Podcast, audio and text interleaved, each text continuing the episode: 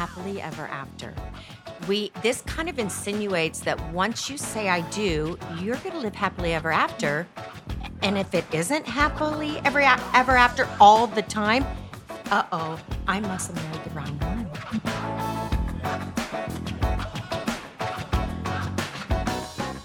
Welcome to the Daniele Hage podcast. I'm your host, Danielle Hage. Daniele is my mother in law and Nini to my three girls. She is pastor, speaker, and founder of Dynamic Traits. She has 40 years' experience in family and marriage relationships. She's been married to Steve Hage for 43 years. He travels the world preaching the gospel, and together they pastor a church in Laguna Niguel, California. So, welcome, Daniele. Thank you. Today we're talking about um, widely held beliefs. So 11 Yes. marriage myths that people that people have. Right. Um, so we're going to go through those 11 myths and how to debunk them today. Yes. We're going to tell you the truth.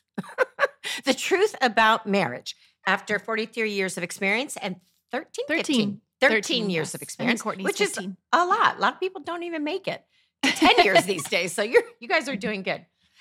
All right. And you can tell me too, as a younger person, you know, 20 something Yeah. years younger than me, if you believed any of these Yeah. growing up. Okay. Because I know I did. I know I did. And Yeah. I was definitely raised on Disney, you know, in the Cinderella Yeah. and all the fairy tales. Find your prince. Yes, yes. Mhm. Okay, so marriage myth number one is I got to find the one.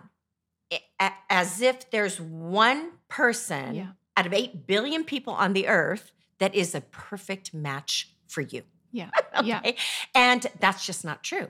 And it kind of leads to an attitude of scarcity like, oh no, oh no, if I don't find the one, there might be an, or an attitude of scarcity like, I'm doomed if I don't find the one. Or how do I know this is the one?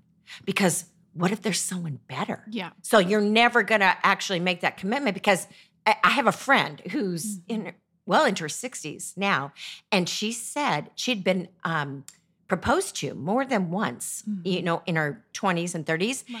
and she always thought, but there might be someone better. There might be someone she never got married. Yeah. And yeah. still isn't. And I think she's kind of kicking herself, Yeah. like thinking. And she also had drank the Kool Aid about the feminist thing that being married is cop out. Yeah. It's a cop out for women, Hmm. kind of thing. She told me that recently. Yeah. But um, anyway, so there's more than one person that's a fit for you. Yeah. There's going to be more than one person, and that's why you see people who maybe they have been were married for a long time, and maybe their spouse died, and then they find a new mate, Yeah. and they are feel as much in love as they were with the spouse that had had passed away.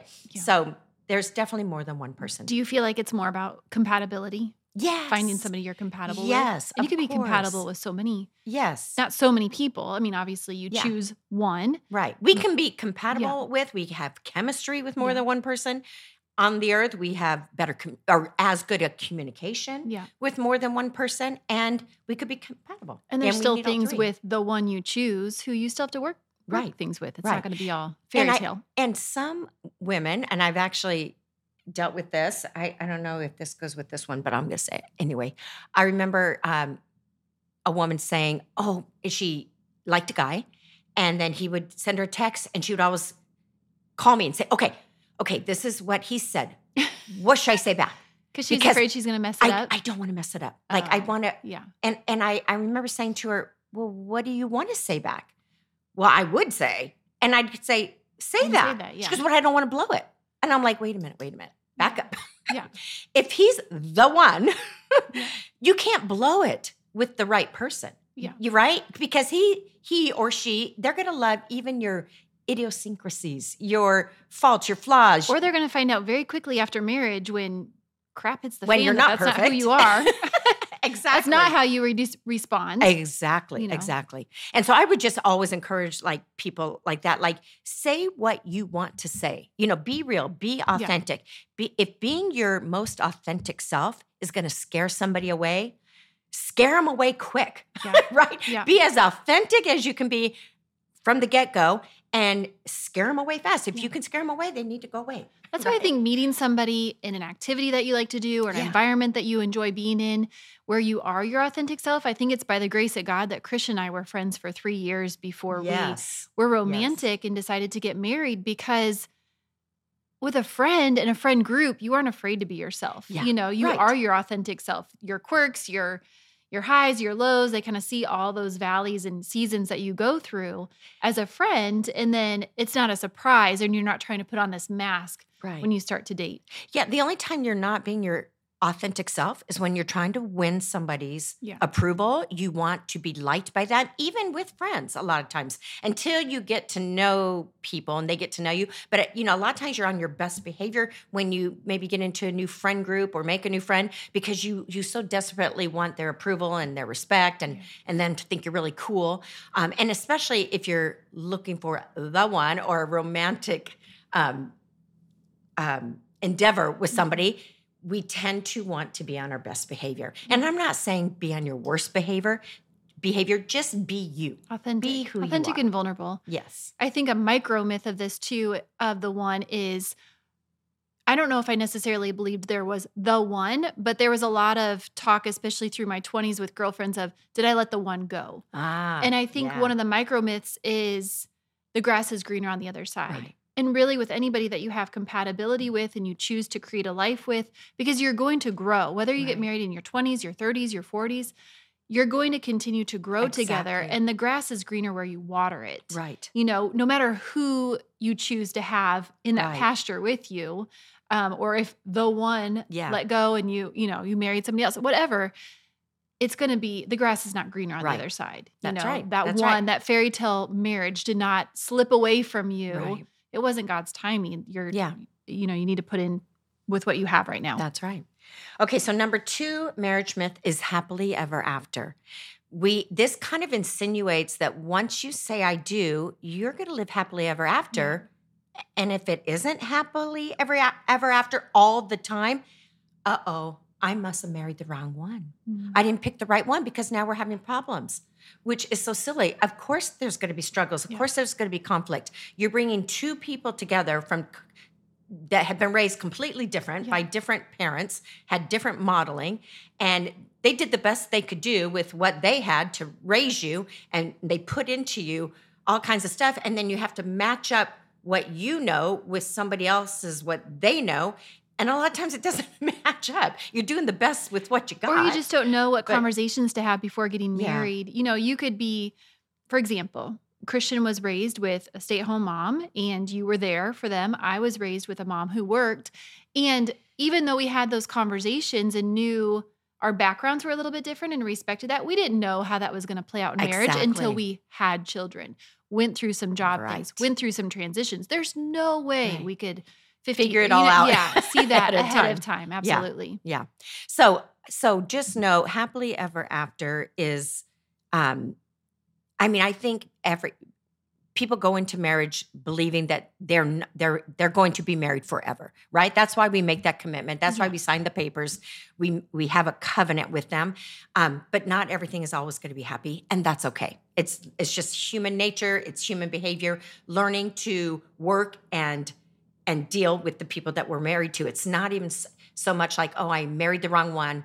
It's about learning to love the one that you did choose, Yeah. learning to love the one that you married. Because you're going to, after marriage, you're going to find out all kinds of new things about them. Even though you think you know each other so, so well before, when you actually live together and you're married, and then you start making purchases, buying homes and cars and work and having children, all those things cause are cause for new communication Mhm, yeah. and and um, learning how to deal. Yeah, Yeah, you know, maybe you weren't disciplined the way that you know I was disciplined as a kid, and so we have to learn how are we going to raise our kids? Yeah. What are we going to be the the ground rules? How are we going to discipline them? Hopefully, you'll have a lot of those conversations before marriage because that's really important. Yeah. But But some of them you just don't, I mean, again, you just don't know how to. yeah, it's hard to cover all the have them. bases. Yeah. or even like. I mean, another thing that's come up to us is, is what type of house do we want to live in? Where do we want to live? Are we city people? Are we country people? Are we in the middle suburban? I mean,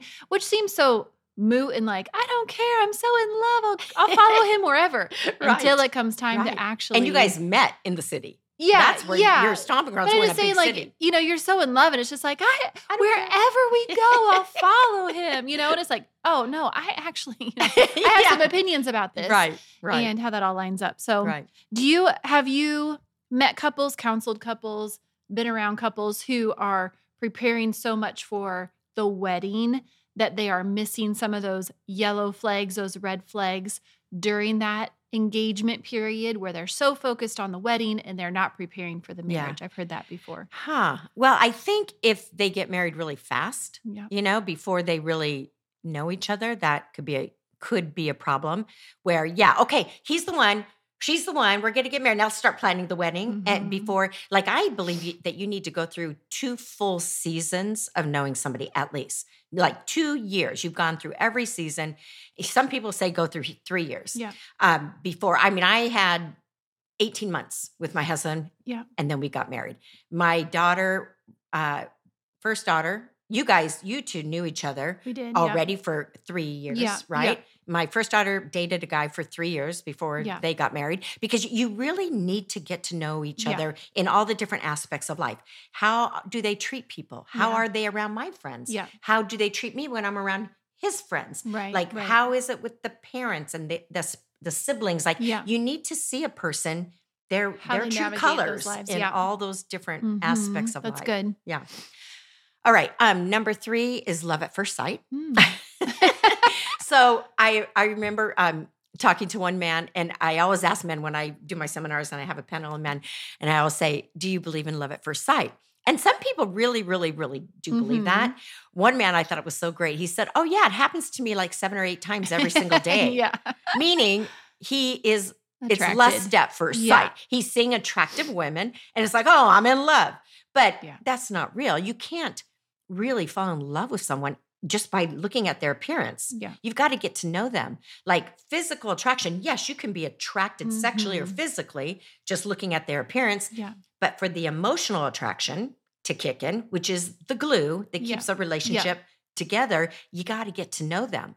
All the different aspects, all the different sides of them to see if you are emotionally attracted to them. And a lot of times when you start to get that, to know them in beneath the surface, it will either enhance the physical attraction you already have or it will dim Yeah. the physical attraction. Because Yeah. how many of you have met um, a person thinking, oh, they're so good looking, get to know them, and their personality Right. sucks. Right. Or Yeah, they're not you're just not compatible or- or, there's no yeah, there's no spark there. Yeah. Um, we've talked a lot. We've had several podcasts where we've talked about attraction, Yeah. men to women, women to Mhm. men, and the different types, Types of, attraction. Yeah. Yeah, and I think if if you buy into that myth, especially as a woman, because a lot of times attraction grows. Yes. you know, we get emotionally bonded. We we fall in love with activity and you know how we're treated and being cherished, Yeah. and then sometimes that physical attraction um, develops over time. Yeah. Yeah. So I think as women, if we buy into that belief, you're missing out on Yes. a good man because you- Yes. you, are thinking it's just going to be who the first guy I see or the Yeah. guy that I see and I fall in love with Yeah. him and we met eyes and I, I. I talk to women all the time. I have a lot of single women friends who are on dating sites, Mhm. and they'll say, I'm just not attracted to anybody. And I will say, don't let that stop you. If you're just initially looking at him, unless you're just disgusted or repulsed Yeah. by how he looks, like you need to give it a chance, have a conversation, get to know them, because there might be something about his personality that sparks Yeah. some, something in you.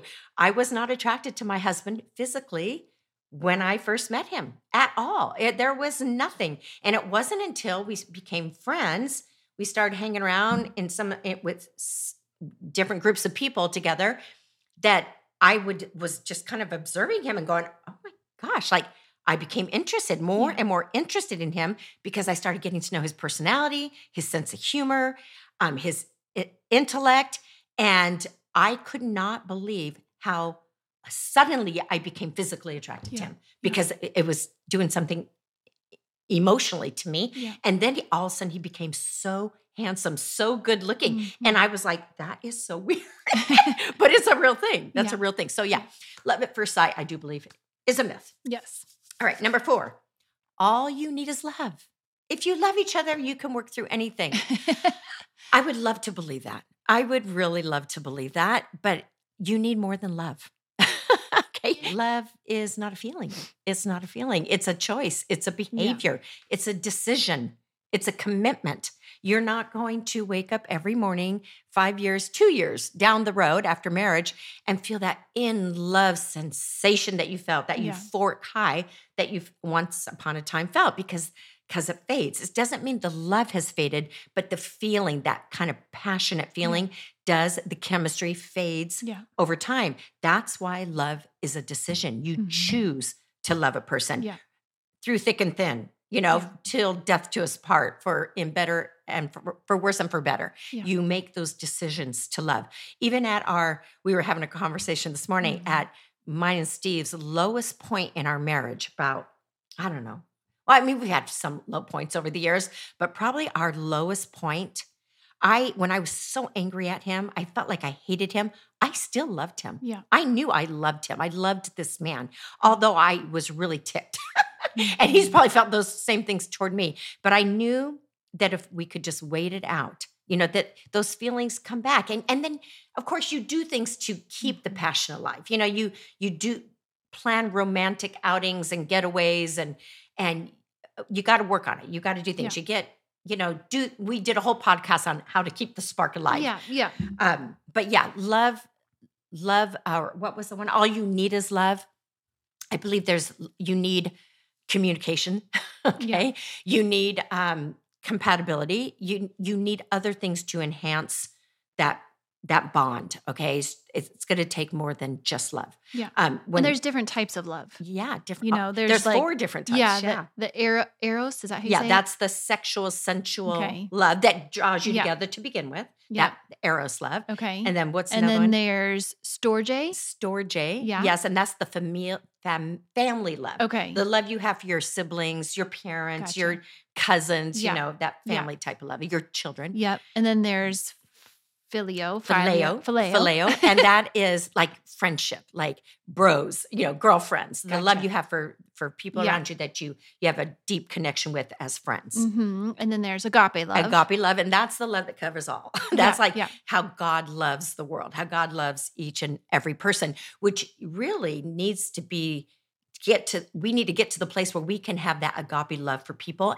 especially for our spouses, even when they're bugging us. Mhm. I mean, I feel like that I had that agape love for my husband even at our lowest Yeah. times because I know how I'm loved by God Yeah. and I'm able to share that with people around me and especially people that get so the best marriages who have made it through some of these valleys that you're talking about is it that multifaceted love do we do we strive I, I don't know if strive's the right word but do we strive for all four of Yeah. those multifacets of love or is it really like agape kind of is the encompasses all of them. Mhm, the I umbrella. think so because you know when you have that eros love with Yeah. your your spouse, um, eventually when that kind of starts to fade, Yeah. it turns into that friendship. You know, and Mhm. people will even say, marry someone that you are best of friends with, Yeah. that you just so enjoy I tell Christian that all the time. their company. yeah, that you just and I I got it became when that started fading with Steve and I, um, that the whole passion thing.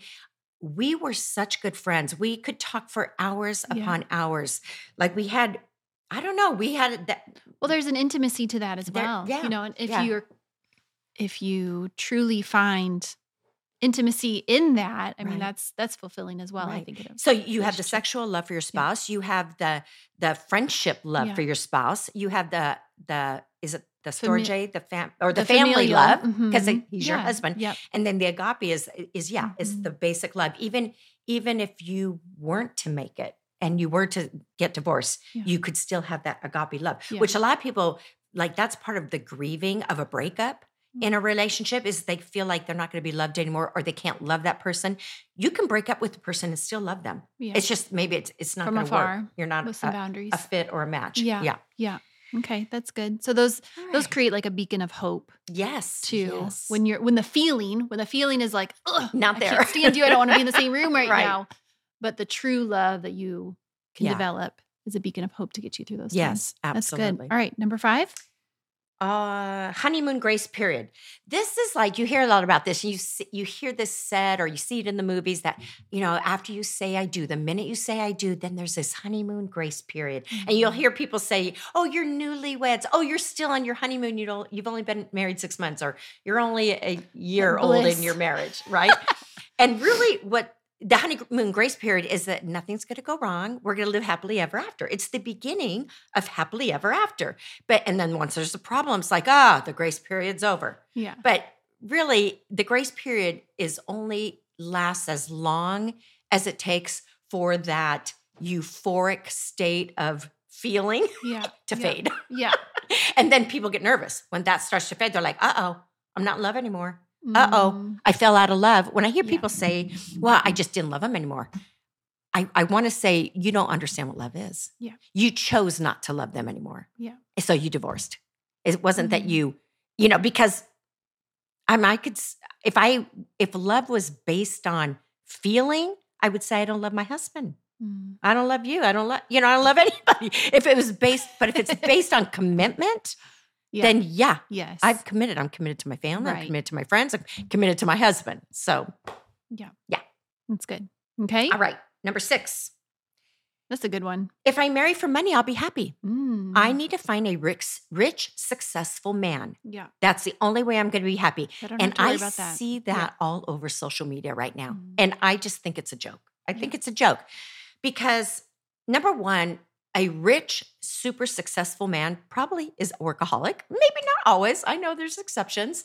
And they spend a lot, a lot of time making money, a lot of Mhm. time. Yeah. I've even heard it said by a psychologist that rich, successful men are the ones that get cheated on by their wives Mm. because they're so busy at They're work unavailable.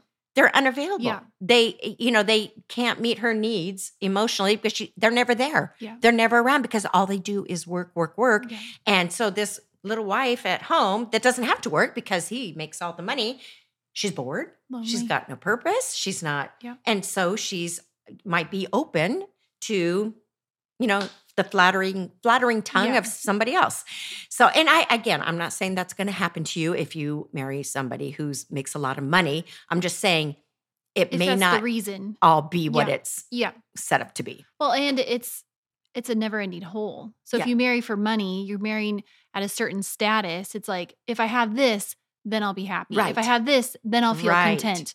Well, that's just an ongoing chase because Right. really if That you're chasing, ends. yeah, yeah if you're chasing the money, if you're you're chasing things, you're chasing what can I get with that? Right. And that those things get old. The cars right you get rust bored and get old. The, yeah you know, they the furniture goes out of style. Like what is it? Then you're constantly chasing this something this that dream, not truly yeah, fulfilling. it's a counterfeit Yeah. form of contentment yeah i need more and more and more it's only going to be keep me content for a certain amount of time and then i got to go to the next level Yeah. and here's the other thing what if your rich successful hardworking husband loses it all yeah. you know how many people lose Mhm. their kingdom after some years because something goes wrong in our world like we lost everything Yeah. three homes all our cars um pretty much our whole bank account in 2008 and it wasn't because of anything we really did wrong. It was because of the um what was happening in our world Yeah, at that time. Yeah it was just like we went into this kind of almost uh, like a repression depression i think is what they or not a Mhm. depression but a repression what they called it and where everybody's loans were up house Yeah. loans were upside down. And if i had married my man for money you know i i would be like okay done Yeah. because he can't provide he's not providing what what i what he wants provided um but we made it through that those times because i loved him for who he was not Yeah. for what he could provide for me Yeah. and so money comes and money goes and so if you marry for more than just money you've got something to take you through those hard times Yeah. Yeah. And there's something to be said for building together. absolutely You know, you've talked in, about the stages of men on different podcasts. Yeah. And um starting with not much. not much yeah And building together That's and right. building your kingdom together. Yeah, Um, and and we we started young, and we were in it together. Steve and I were going full time into ministry and family, and we built together. Some some men are, you know, they want to build their kingdom and then move their wife in, move their their queen in after they have their Mhm. kingdom, and that just depends on on the man. Yeah. Okay, so we're going to pause right there. We've gone through uh, six of Yes. the marriage myths. So, do you want to recap for us real quick what those six marriage myths Yes. are that we talked about today? Yes. Okay. So number one, the one, as if there's only one. Number two, happily ever after. Number three, love at first sight. Four, all you need is love. Five, the honeymoon grace period, that blissful, magical period after I do. And number six, if I marry for money, I'll be happy. So good. So good. it was awesome today. We're going to talk about five more on Yes. the next episode. Next week. One that I'm really looking forward to is All Others Will Be Ugly After Oh, I Say I Do. I think that's the last one we're going to talk about. So, five more next time. If Yeah. you enjoyed today's episode, make sure you subscribe, share it with somebody, hit the notification bell so that you know when that next episode is coming at you. And it helps if you leave a comment or any questions down below. And make sure you follow Danielle on Instagram and Facebook.